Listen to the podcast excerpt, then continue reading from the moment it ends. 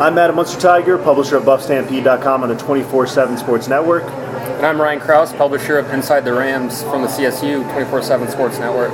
And we're here at Verboten Brewery in Loveland, Colorado. We're taking this opportunity, Ryan, to preview the Rocky Mountain Showdown. A little bit of a different vibe this year going into it. Obviously, last year CSU had played a zero-week game, beaten Oregon State. A lot more mojo on that in Fort Collins leading up to this game. Obviously, not the, not the case this year. Right.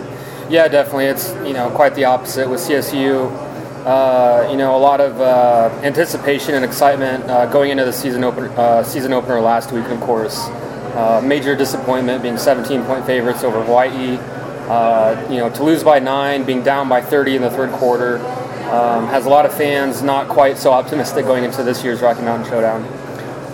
How unexpected was that? Obviously, there was the Mike Bobo health issue. Do you think that played into it? Was it first game jitters, or was it this team is really not that good? At, where, where do you kind of uh, pin it on? You know, it's it's one game, so it's hard to put a finger on just one thing. But I, I certainly think uh, Bobo being gone affected the team. He was gone in the hospital for 10 days. You know that has to affect the team to some degree. Um, you know, he did not call the plays last week. It was quarterbacks coach Ronnie Letson, who we just found out today uh, Letson will again be calling plays this next week when Bobo, his entire career, whether he's at Georgia or the head coach here at CSU, he's been calling plays. Um, but just watching the game in general, whether it's the defense or even uh, the inconsistency of the offense, it was a lot of the same old, same old that we saw from CSU last year. Yes, the offense was explosive, but there was drives. I think it was five in a row in the first half where they didn't do anything after an opening drive score, and then they blew up, you know, kind of late with garbage time late in the game. Uh, the defense, the same secondary woes, lack of pass rush. So um, a lot of new coaches, but it's kind of tough to tell at this point, um, you know, what exactly it is.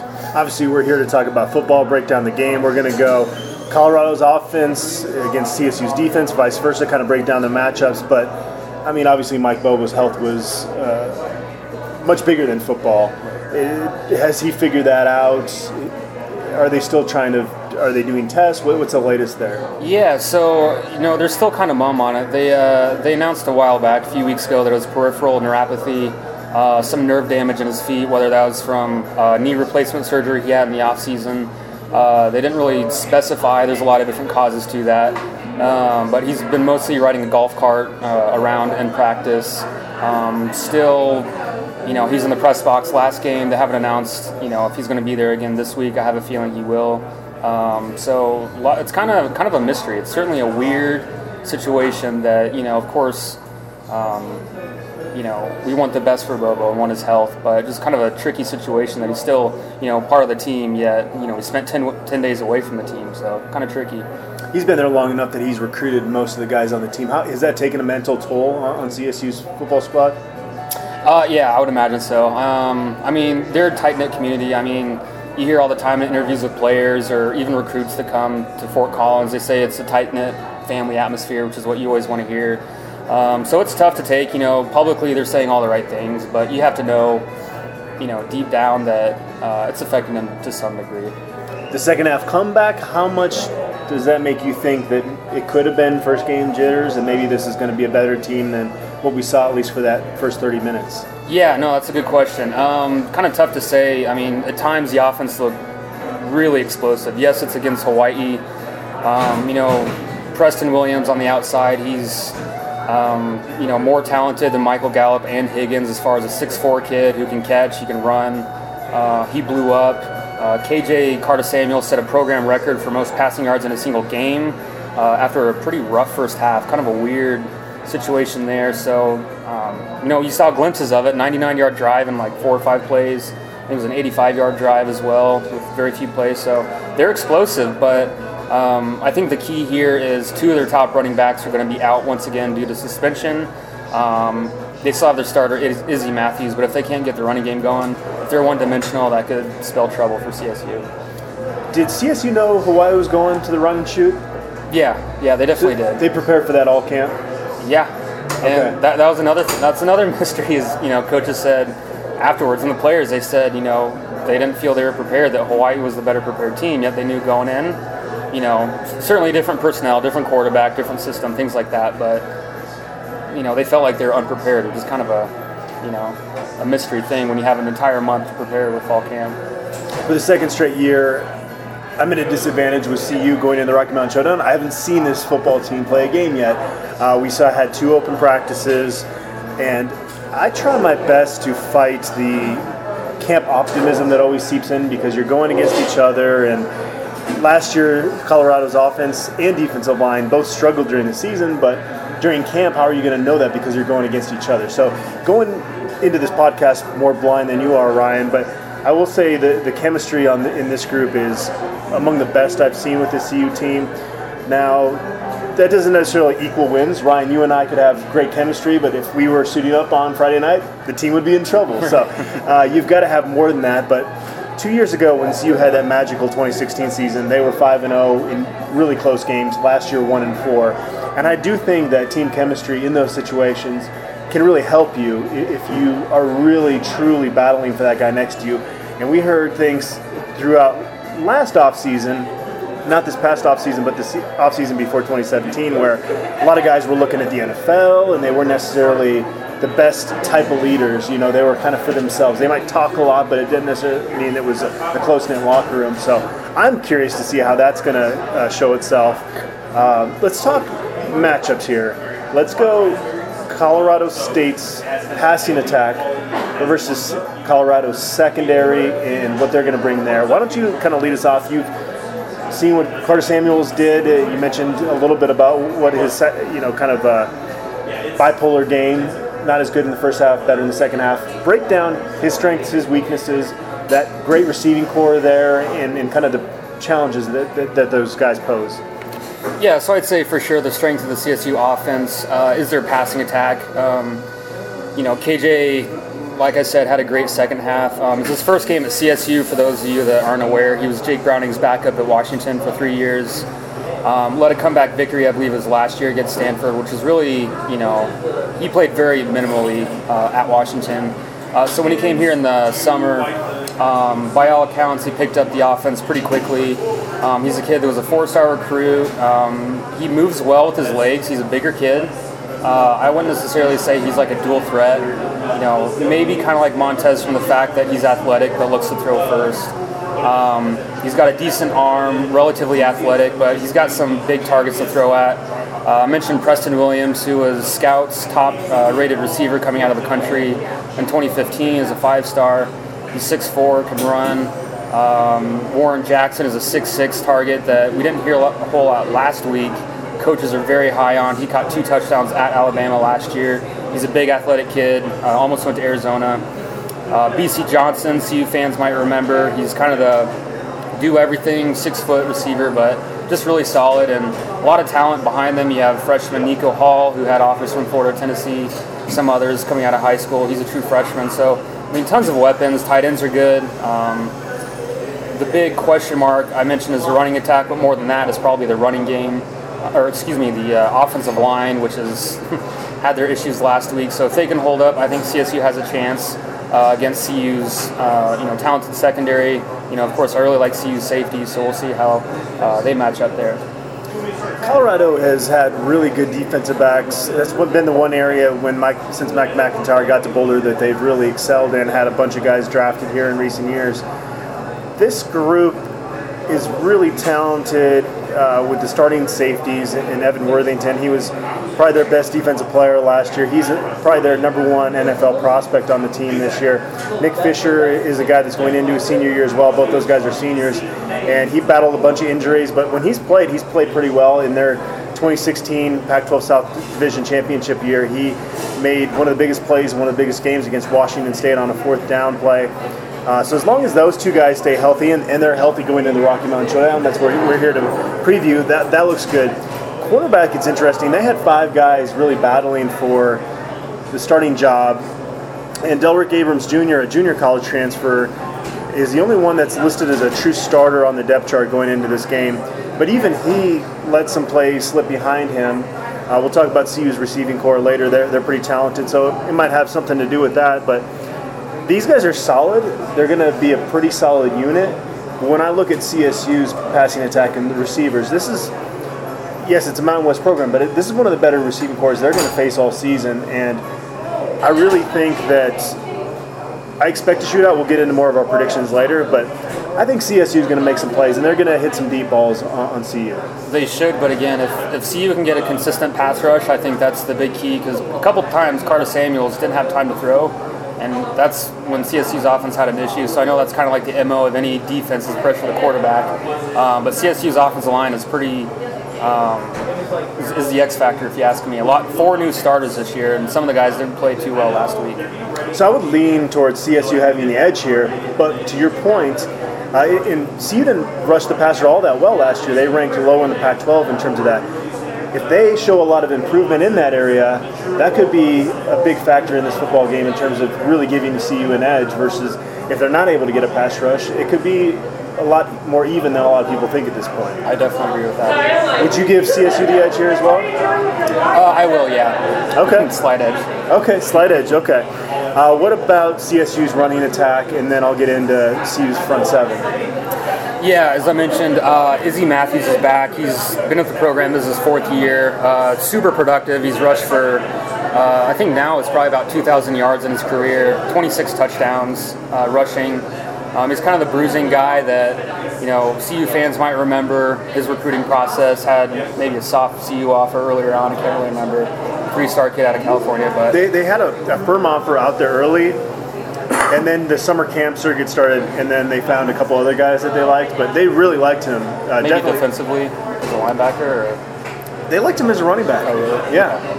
Yeah. So I mean, he's a solid kid. He's he's smart. He's a good leader. Um, you know, he's kind of an in-between guy that yes he can run guys over but he tries to be a little bit shifty but he's just kind of a do-everything guy. Um, their two backups behind him uh, are both suspended both marcus mcelroy from mullen uh, and Rashaad Boddie from washington who a lot of folks think that Rashaad Boddie uh, really big kid kind of uh, quite frankly built kind of like adrian peterson just uh, big dude that can run guys over deceptively fast. He's also suspended so um, excuse me, uh, I misspoke. Marcus McElroy is the number two guy. He will play. Uh, Marvin Kinsey is suspended along with uh, Rashaad Boddie. So you're going to see two running backs in Izzy Matthews and Marcus McElroy. McElroy's got talent, but he's a second year guy that didn't, didn't really play much last year uh, with some blood clot issues. So um, again, with the offensive line, the question marks I think there, um, even with CU not playing, I, you know, I would personally give the edge to CU. Okay. It's interesting, and McElroy was also a guy that CU had offered for a while and was hard on, and he decided to just kind of take his time with the process. Uh, those guys are going to have a chip on their shoulder going into this game. I'm sure Izzy Matthews by this point has probably let it go, but I don't think Marcus McElroy has if he's got a chance to get out there and make a statement. Uh, Colorado's front seven, they returned uh, their two inside backers that both played over 800 snaps last year, and Rick Gamboa and Drew Lewis, two seniors. Uh, and actually, they had a, a, true freshman last year by the name of Nate Landman that did really well in short yardage situations. And he got so good this offseason and during camp that they wanted to get all three of those guys on the field at the same time. So they asked Drew Lewis if he would be okay moving to outside backer because he was one of the better pass rushing inside backers in, in the country last year didn't get a ton of sacks, but a ton of quarterback hurries, and so he did the very unselfless, very selfless thing of moving to outside backer. So they're gonna you're gonna see those three guys out there. Uh, that's probably the strength of their defense. The defensive line is a major question mark. Uh, Javier Edwards, their nose tackle, did come in at 395 last year. And as MacIntyre said at his Tuesday press conference, he was quick at that weight, surprisingly, but only for about two plays. and then he's sucking air and yeah. he's having trouble even running off the field. He was out of shape. He's down. He was uh, two. Uh, I'm sorry, 329 earlier this week. Now he's not going to be mistaken for a, a, slim guy anytime soon, but that's a substantial amount of weight loss that he's had. Uh, he, he, told me that he cut out juice was was the big thing. So uh, whatever he, works. Yeah. In uh, Colorado scheme, they, they run a three down lineman scheme. You need that nose tackle to eat up those A gaps. And again, he could do it for a couple plays. It just couldn't do it consistently. So they're optimistic he'll be better at that. Uh, they have a true freshman by the name of Israel Antwine that is expected to start at left defensive end. He, uh, the last two years, they didn't have any true freshmen start any games, and that was the first time since 2005 in the program. So, Israel Antwine is a pretty special talent. Uh, d- does 500 push-ups a day. So, yeah, he showed up as an 18-year-old, just ready to go, and he point, hold, will hold that point of attack again with the three downline scheme. A lot of times it's about holding up those blockers and letting the linebackers behind you make big plays more so than being the, the star yourself. You know. And Mustafa Johnson's expected to be other, the other defensive lineman that's going to start. He uh, transferred in from the JUCO ranks. It's funny, he's listed at 6'2". He's maybe 5'11", but he's got crazy long arms and big hands, so it kind of mitigates that, which actually is kind of a good thing. If you're shorter, you have leverage, but if you have the length, you can you know make plays that way. So that group should be quite a bit better than it was last year. That defensive line last year is the reason that Colorado went five and seven and did not go to a bowl game. So there's a lot of pressure on those guys to step up. With the experience at linebacker and with expecting those guys up front to get better, I think I would give Colorado the edge as well here. Okay. Uh, moving along, let's go uh, the CSU secondary and, and, how they're going to uh, match up against CU's receiving corps. Okay. Yeah, so, uh, you know, I think with all the issues CSU had last week, the big glaring issue was certainly the secondary, um, specifically the safety play. Um, you know, I know coaches and uh, fans were pretty optimistic going in with, uh, you know, their starting duo of Jamal Hicks and Jordan Fogal. Uh, Fogal this is his second year at CSU. He's a grad transfer from Utah. Um, played well in spot duties, a nickel guy for Utah. Had a couple picks against UCLA a couple years ago, so the staff was high on him, but um, I don't think he played too well last week. Same with Jamal Hicks, a talented kid that uh, you know got burned several occasions. Um, so they're going to be looking to redeem themselves. Um, you know, at quarterback, CSU has two brand new starters. Uh, one is a true freshman, uh, Rashad Ajayi from Georgia. Uh, CSU beat out Pitt for him in the recruiting process. They were really high on him. Um, you know, a lot of folks believe that he's know, already one of the more talented and productive cornerbacks CSU's had in a while. Granted, that's not really saying a whole lot. CSU's had um, a lot of issues in the secondary, especially corner. Um, the guy starting opposite him is VJ Banks. He's a graduate transfer from Rice, um, who sat out last year with an injury. Um, and uh, he played, you know, respectable last week, I would say, in his first game as a Ram. Um, but really, I mean, there's a lack of depth, a lot of youth, um, especially at cornerback. Uh, at nickel, they get Braylon Scott back, who's super long, six foot three athlete. Um, he had an okay game last week, but again, uh, you know, CSU gave up I think 500 total yards to a first-year starting quarterback, uh, over 400 passing yards um, to Cole McDonald. So um, that's going to be the glaring thing this week. I think tied to that, of course, you always have to say, okay, well, how much pressure was the defense able to apply to the quarterback, which CSU didn't. They had one sack. And so they have a new 4 3 alignment. Um, they've had a 3 4 the last, I think, four or five years. Um, so they have a 4 3 alignment. Uh, so they'll have to get pressure on the quarterback. But the secondary also has to step up, and there's a lot of inexperience and just newness to that group.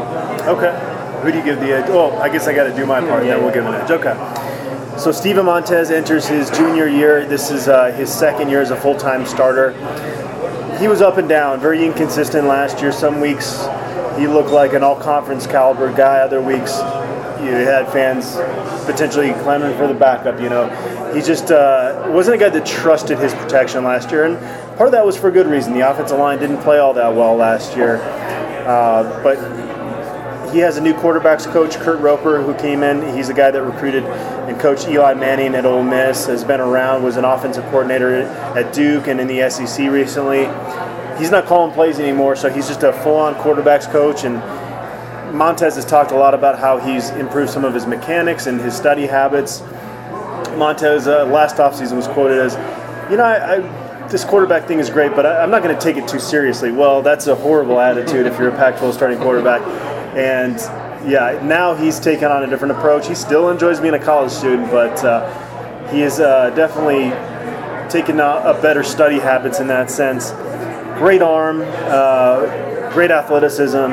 Just it's the consistency day to day. And even this past offseason, there were a few times when he had to get called out just for not being that guy every day. He wasn't one of team seven team captains. Uh, the receiving corps is definitely the strength of this offense even though they lost three senior receivers, and it still to this point has people CU fans wondering why these guys weren't on the field more because some of those seniors last year were looking ahead to the NFL and weren't the best leaders and they were dropping balls at critical situations at times. Uh, Laviska Shenault Jr. is the guy that CSU fans are going to notice most. He wear, wears number two. He kind of looks like Larry Fitzgerald out there. Looks like Larry Fitzgerald stole a CU Buffs jersey, put it on. He has to lift with the offensive lineman because they don't want to. If he's lifting with the receivers, they got to take off so many plates for him to be able to lift. Uh, so he's just a, a, freak. And if you put him in a line and have him run a 100 yard dash, I don't know if he'd have the greatest time, but he's got kind of that football speed. There was a time last year, I think it was about 55 yard uh, fumble recovery that he ran in on a botched uh, punt return, and no one could catch him. There were a lot of fast guys on the field, and he outran everybody. So he's going to have a, a, really big season for Colorado. Jay MacIntyre, of course, Mike MacIntyre's son has been steady Eddie type of guy, uh, very good short area quickness, and is a team captain, and it's just. It seems like every time he catches the ball, for a first down or a touchdown. Very, he moves the chains. He's a, a good slot possession guy. KD Nixon is one of the outside receivers that's going to see a lot of playing time. He used to be a slot guy. Uh, 5'8 is going to be able to uh, be kind of a versatile guy, even though he's going to be on the outside. Pretty fast guy. Juwann Winfree had over 200 yards in the last two games last year. And Kabion Ento, 6'3", 190, redshirted last year as going into his senior year just because he saw the senior depth last year and wanted to preserve his uh, year last year of eligibility. So all those guys have done a lot of great things on the practice fields. Jay MacIntyre is the one that's shown it on game day. I guess Juwann Winfree, if you count the last two games last year, but that group is going to be really talented. That's kind of the the issue you have with some of these national pundits that look at how much production do you return in terms of the receiving corps. Well, if you look at the stats, not much. Juwann Winfree had a, over a couple hundred yards, and Jay MacIntyre had some catches, but really, you're not grasping it. Yeah, so that group is going to be really good, and it comes down to Steve Montez going from a first-year full-time starter last year to now being an upperclassman and being consistent. He was inconsistent with the deep ball early last year. He again didn't trust his protection all the time.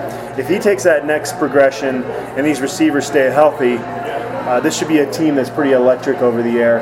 Um, he talked about some of the issues that CSU secondary had, so I, have definitely got to give the edge here to, to CU. Yeah, I'm right there with you. Edge to CU. All right, what about CSU's front seven?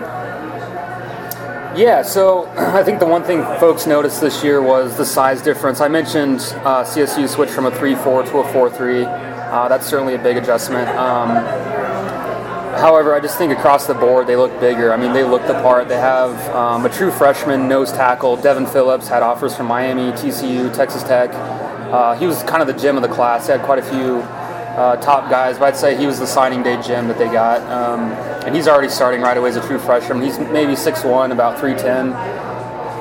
Excuse me, he played well last week. Um, Ellison Hubbard, another D tackle next to him. He's a big boy from uh, Grayson High School in Georgia, who we all know is a national power. Um, he's pretty talented, didn't have the best week last week. Um, guys next to him, Richard King uh, from Denver. Um, from Rangeview, he's he looks the part. Didn't play too well last week. Um, wasn't great in lane containment. Uh, another guy opposite him is Emmanuel Jones, who uh, rumor has it scouts are drooling over. He's 6'4", 275, is a true sophomore. Moves like a linebacker, and he was kind of a gem from Georgia, um, from a very small school that just wasn't very good. That he just kind of slipped under the radar. Just had offers from you know the Marshalls, the Appala- actually, excuse me, Appalachian states of the world. Uh, so he, he played last year, uh, showed flashes, showed flashes last week. Um, but he's really the guy that's going to have to step up and get after the quarterback that they're kind of banking on because at this point they don't have a pass rush and um, you know someone needs to step up. Um, so moving to, I guess I'll add as well. Um, CSU has improved defensive line depth.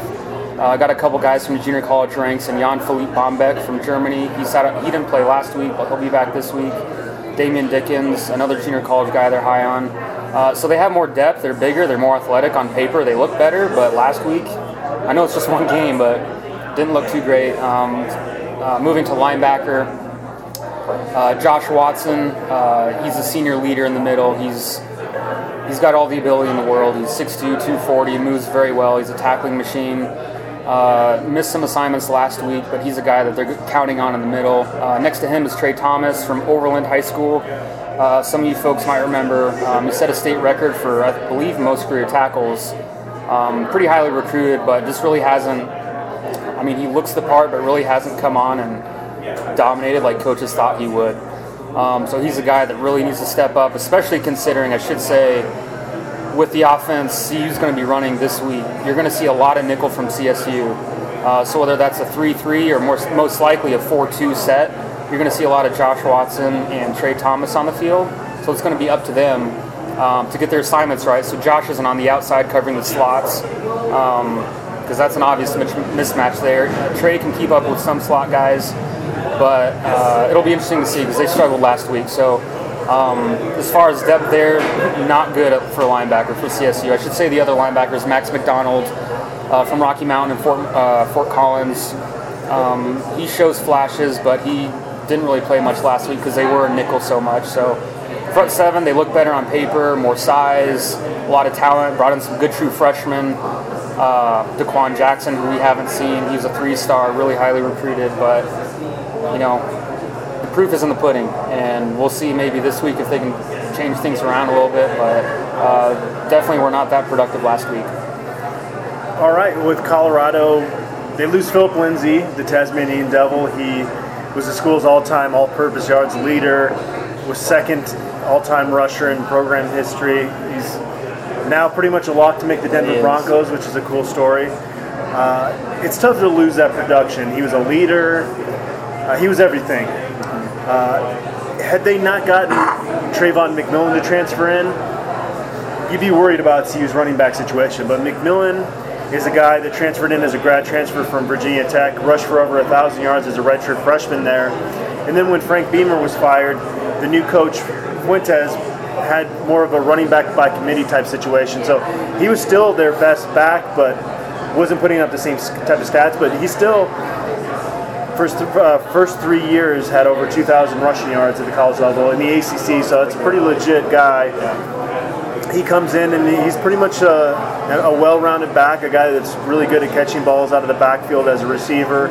Uh, they're going to use him in a lot of uh, ways in, in, like that. Uh, so he's what makes you not think this guy is falling in terms of the running back position. They do have another guy, Kyle Evans, who's actually listed as a co-starter with him great story. He came in as a walk-on, earned a scholarship, and during that 2016 season was Phillip Lindsay's backup, and actually had some great moments. Had a really good game against Stanford, but then that spring following his sophomore year, uh, he broke his hip, dislocated his hip. Uh, really severe injury. He just wasn't back to himself last year, but he, over the course of the last year, year and a half, basically, has gotten back there, and so he's kind of a change of pace. He's listed at five seven.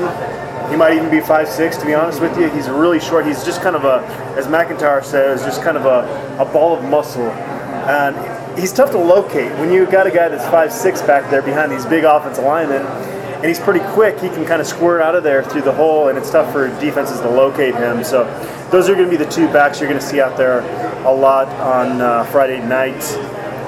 I don't know. Who do you give the edge to here? Uh, I would say CU until CSU can prove they can stop the run. Okay. But it's not out of the realm of possibility that CSU's front seven, like you said, they look sure. the part. Yeah. If they make that game one to game two jump, that it could be a little bit more even. Yeah, and I think the key is um, kind of based on what I saw last year. CU just likes to spread the field laterally, move guys around, get guys out of position. And when CSU is kind of not used to that, you know, the variety I think kind of messes with the defense, and I think that's why Phillip Lindsay had a lot of success. So CU was able to move the field, kind of get the defense on their heels, because um, it's not necessarily the pro style right up the middle, you know, run game. Um, so from that regard, I think CU, if they can, you know, show enough variety, they'll get yards through tricking CSU's defense a little bit. Okay. What's going on with CSU special teams? well, we'll keep it quick because we don't want people to right, right. log off the, uh, the yeah, podcast here. Last week it was a problem. Um, you know, they had Preston Williams, the talented receiver, returning kicks. I think he put it on the ground twice on kickoffs, maybe three times. Um, you know, he's super athletic. He's a 6'4 guy returning kicks. Um, I think that's a bit of a liability. Uh, punter was okay. He's the top rated punter. two years ago that CSU got. Um, CSU likes to offer um, specialists. Um, so they have a true freshman long snapper, kicker that missed two field goals last week. He's a senior who who's normally reliable. So guys missing assignments, there's holds. Just as a unit, they were not good last week. So there's there's ability there. The punter is usually good. Senior kicker who's usually reliable, but missed two 45, a 45 and 48 yard field goal last week. Okay. So we'll see. It's a work in progress. With Colorado, they've got a senior in Alex Kinney at punter. The last five weeks of the 2017 season, he actually had the best punting average in the entire country. Uh, they're pretty optimistic about him kind of carrying that over. Uh, they did have some punt shield issues a couple times have cropped, cropped his ugly head up and cost him some games. They would have won at Michigan uh, in 2016 had it not been for that. So it's about, and he's got a little bit of a delay when he gets the snap to when he's actually in the motion to punt. So that causes issues sometimes, but if he gets it off, he just booms the ball. A 45 yard punt is like a disappointment to him now, so he's pretty good there. James Stefanou is an interesting story. He's now 31 years old. He transferred, uh, not transferred. He's from Australia. He was a professional soccer player for the while. For a while, never had his college eligibility uh, clock start. Uh, just happened to be at a park one day with a friend that was at Pro Kick Australia, and he realized he's pretty good at it. So here we are now. He's entering his second year. He was 17 of 24 as a true freshman last year. It's crazy. The Rocky Mountain Showdown last year is the first time he had ever been to a college football game, and he was actually participating in one. So MacIntyre says he's 20% better. I don't know how you quite get to that percentage, but we'll see. We'll see beginning on Friday night. Uh, the interesting dynamic in this game for the second year in a row is that CSU's played a football game. They're again going back to the old adage: you get better you, from game one to game two. Colorado might have some first game jitters that makes me think that it's going to be close for a while. How, how do you feel about kind of where this game is going to start out? Yeah, I think uh, I feel like my expectations most years going in versus how the game actually plays out is quite a bit different. Um, you know, I don't know. I, I kind of lean towards you. I think a slower start, uh, perhaps for both teams, especially CU. Once they get things kind of rolling, once they have, uh, you know, some experience knowing how CSU is going to face them, I think they'll be able to adjust and maybe open things up a little bit. Um, but I think you mentioned maybe earlier, I think it's going to be a high scoring affair yeah. ultimately, especially the second half, more points there. Well, I think if CSU is going to win this football game, they're going to have to put up for sure over 40 points, maybe yeah. closer to 50. Um, it's going to be tough for them to do that, obviously. Uh, I, know, I, I, see something like maybe a, a 21 14 first half, but I see CU pulling away in the second half once they get those first game jitters out of the way. I'm going to say they win the game 45 24. What are you thinking? Yeah, I was thinking something similar 44 27. Okay. Okay. Then what's next for CSU? They've got a couple more tough games coming up. Is this going to snowball on them if they don't win on Friday night? Uh, very well could. Um, they're home to Arkansas next week, excuse me, and then uh, at Florida the week after. So at this point, excuse me, a lot of folks are thinking best case scenario maybe two and two uh, without a conference, um, maybe three and two if you include Illinois State, or no, excuse me, uh, Illinois State's week five. So at this point, 0 and 4 could be a very real possibility for CSU. What is even despite that Hawaii loss, what are the areas of optimism you could point to as somebody covering CSU? Yeah, like you know, I've mentioned the offense. Um, you know, the talent's there. Uh, I mentioned Preston Williams. I promise you, fans, they should be impressed by him. He's he looks the part. He's he's a stud. Uh, the receivers are very good. KJ set a program record with most passing yards in a game last week. Um, defense, you know, they've got some players at least on paper, good recruiting classes, kids that were highly rated. CSU beat out some Power Five schools quite often for a lot of these kids. So, optimism uh, this year, I would say conference play. Hope that you know Boise State's down. You know that they're able to finally win some rivalry games against Wyoming and Air Force. Bobo's two and seven against rivals in his tenure at CSU. That's got to change. So ultimately, regardless of how conference play plays out, hope for somehow things to click later on in the season so they can be in the hunt for a conference championship. How much pressure is Mike Bobo under right now? Surprisingly, not that much. Uh, I say that because he signed an extension last year, uh, or this past offseason, I should say, which essentially, you know, if he's let go this year, he's owed $8 million in his buyout. The year after this, I believe it's $5.5 million, which CSU, with the new stadium and everything, they just don't have the money for that. So I think realistically, Bobo is, unless things completely, uh, the wheels fall off there, um, he's here for I would say at least two, maybe three years, unless of course they win and you know he might move on uh, to perhaps you know an SEC job if CSU is able to you know have a great season.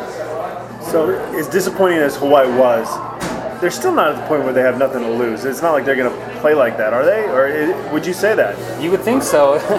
For, from a rational onlooker, you never know. I mean, I would like to think that this team, there's the cohesion, the you know, the camaraderie. The guys, they are a family unit, and you know, I think there is enough player leadership, which is so important um, to keep these guys locked in. Regardless, you know, they're getting lots of hate from fans already, but I think they're going to stay locked in, and even if they are 0 4, you know, have a chance to be 500 this year. All right. Well, there's going to be a little break in the rivalry coming up before too long, but I uh, got another Rocky Mountain Showdown down in Denver on Friday night. I hope this provided you a little insight on both sides of the table here and uh, got you ready for Friday night. Thanks for tuning in.